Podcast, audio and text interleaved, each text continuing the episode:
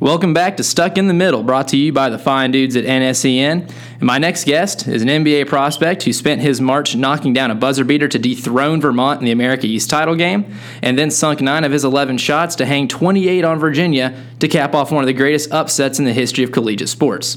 So without further ado, let's bring on former UMBC point guard Jarius Lyles. Jarius, thanks for coming on, man. Uh, thanks for having me, man. Uh, first, you faced a difficult decision last year before your final season at UMBC. UMBC. It's a decision that many mid-major guys use to play in the Power Five or to bounce to other schools. What made you want to stay at UMBC for your last year of eligibility? Um, I knew the team we had coming back was uh, a very good team. We were going to have a chance to compete for a championship. Um, also, man, I made a um, made a, I created a legacy here at UMBC, and I didn't want to, I didn't want to destroy that by by trying to chase uh, the NCAA tournament and going to a high major school. Um, and you know, our schedule was really good this year. We played a lot of high major games, a lot of competition in our schedule. So um, we were going to be playing some of those same teams anyways. And you know, um, I love the coaching staff here. You know, I'm close from from Baltimore. I live in Silver Spring, so I'm not too far from Baltimore, where we was uh, where our school was at. Um, but I mean you know, just the foundation that, you know, our new coaching staff, when they came in started create, man, you know, the one we were building, you know, it, it, it, didn't make any sense for me to leave. And, you know, I have a great relationship with everybody at the uh, school, including the president. Um, we, we, we became real close since last year. So it just, it didn't make any sense for me to leave. Right. And of course, it turned out to be an amazing decision. And now I want to ask you, I'm sure what you have been asked about to ad nauseum ever since you did it. Uh, the historic upset against Virginia. Uh, you and your teammates dropped 75 points on a team that only gave up an average of 53 points a game in the ACC. Yeah, and it's it's amazing. And what did what did Coach Odom say to you all before the game? And how were you all able to shock the world like you did? I mean, I just think that, week when we found out we were playing Virginia that week when we started practice that week heading into the game, um, the scouting report was just it was incredible. Um, our focus and our attention to detail in practice and like in film was was extraordinary. So I just think we, we came into that game with an extreme amount of focus, uh, confidence, and we just believed in one another. Um, I mean, our coach we we treated it like it was a normal game. We didn't want to, you know, make it seem like uh, you, Virginia was a bunch of superheroes. You know, it's just basketball at the end of the day. So we treated it like it was a normal game, but we were just so confident going into that game. And, you know, having them having losing their uh, six man of the year in ACC was a big blow to them. Uh, but we, we know we can put the ball in the hoop, and we just had to focus on that defensive end. And as long as we, we took care of that, we knew we were going to have a chance on the offensive end. Yeah, and you guys definitely did give yourself a chance on the offensive end. You especially hitting 9 of 11, dropping 28 points. And that was just a continuation of what you've done in the postseason, the run you made to the America East, hitting that buzzer beater yeah. against Vermont. With a run like that, how did that change your life around campus and around like the city of Baltimore as a whole? Uh, well, I mean, I think it's not even just me. I think like us getting to the championship for the first time in I think eight years or nine years it was. Um, and then us beating uh, Vermont on their on their home court.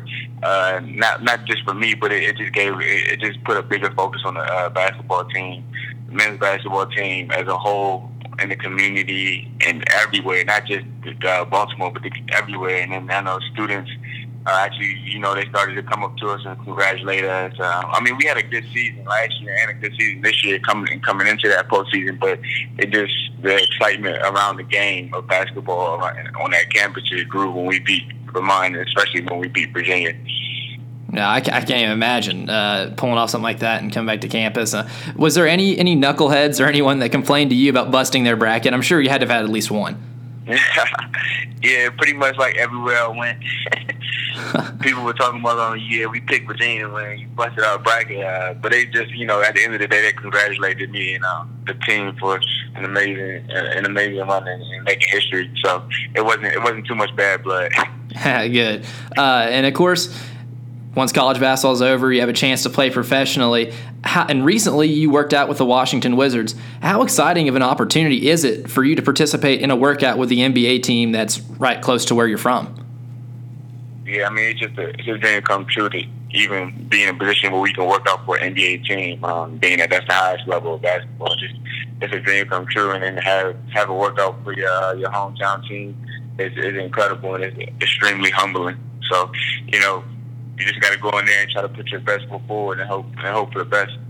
And uh, what have you been hearing from uh, NBA scouts, NBA executives about what might be coming up either in the draft or summer league prospects?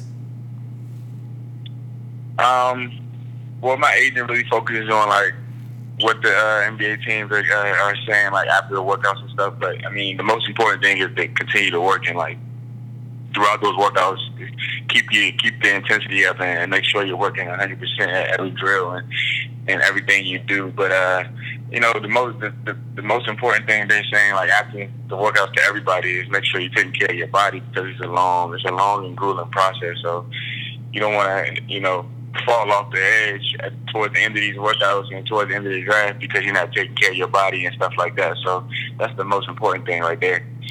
And kind of going along, with that, with what scouts have told you or and what you personally believe about your abilities, what can Jarius Lyles bring to an NBA team? Uh, we're just, you know, at this level, I mean, of course I'm a scorer, but at this level, you know, I might be acting through different things. So, I mean, I'm just going to be someone who's willing to do whatever coach coaching staff uh, is asking of me. Um, a great teammate, a great character guy off the court and on the court, um, and someone who's going to bring intensity every single practice. Like I'm going to be in the gym all the time. I'm going to be a gym rat, uh, getting in extra reps. Uh, watching film with coaches and different players, just trying to just trying to develop and, and learn how to play the game of NBA basketball. Does being from a place like like UMBC, a, a mid major school, uh, kind of put a chip on your shoulder to really show other people that guys from the from these conferences, like a Damian Lillard from Weber State, can really you know bring it at the next level? Yeah, I do. I mean, you know, it's it, it pushed that much it's, it's, it's more of like an uphill battle for like people come from mid majors, especially like UMBC, because nobody really heard of UMBC before this tournament. So it's like um, you know, there's, it's a lot of doubt when you go into these workouts with a, with a lot of NBA scouts and people because of the school I came from. I mean, just it puts that chip on your shoulder just to prove everybody wrong that you can play with anybody. Um, knowing that you've done it before, but you got to continue to show that and continue to work towards that goal. And lastly, uh, was one of my, one of my favorite stories of the NCAA tournament. Uh, some of your teammates, I think it was Nolan Gerrity specifically, compared beating Virginia to winning their first uh, game of Fortnite. Uh, so I have to ask: A, is it actually comparable? Because I've never won a game of Fortnite. I'm I'm terrible. I've never gotten close. I'm really bad at first person games. And B, who is the best Fortnite player on that team? Um, I'll start with the the best Fortnite player on the team. I think it would have to be uh, Brandon Horvath. Uh, he's a he's a freshman. He's a freshman on team. He's, he's um, actually going into a sophomore year, but he's probably the best player on the team. But I mean, I just really, I just recently started playing like a lot of Fortnite. Well, not too much, but like playing it more. Yeah. When I got my first, I haven't, I haven't got a, a victory by myself, but like you can play with your your friends. And when I got my first dub, it was very, it was very exciting. You can, you can hear the excitement throughout the house, like when people win. So I don't know, I wouldn't compare it to a beating Virginia, but it's just some people do take that game really serious. So I, I'm not surprised. Yeah, and uh, like I said, I, have never gotten close. I've maybe gotten like in top thirty once. Uh, it's just I, am really bad. And I've even played like on, on squads, and I just I'm an anchor. I bring everybody down. Uh, I, I, I, don't I don't contribute much. But thank it you for time to get used to. It does. It certainly does. It's, it's different, and my hand-eye coordination is pretty weak as it is. but uh, Jarius, thanks for coming on, man. I, pre- appreciate the phone call and and good luck in your endeavors trying to get into the NBA in this this summer, and really appreciate it, man. No problem, man. Thanks for having me again.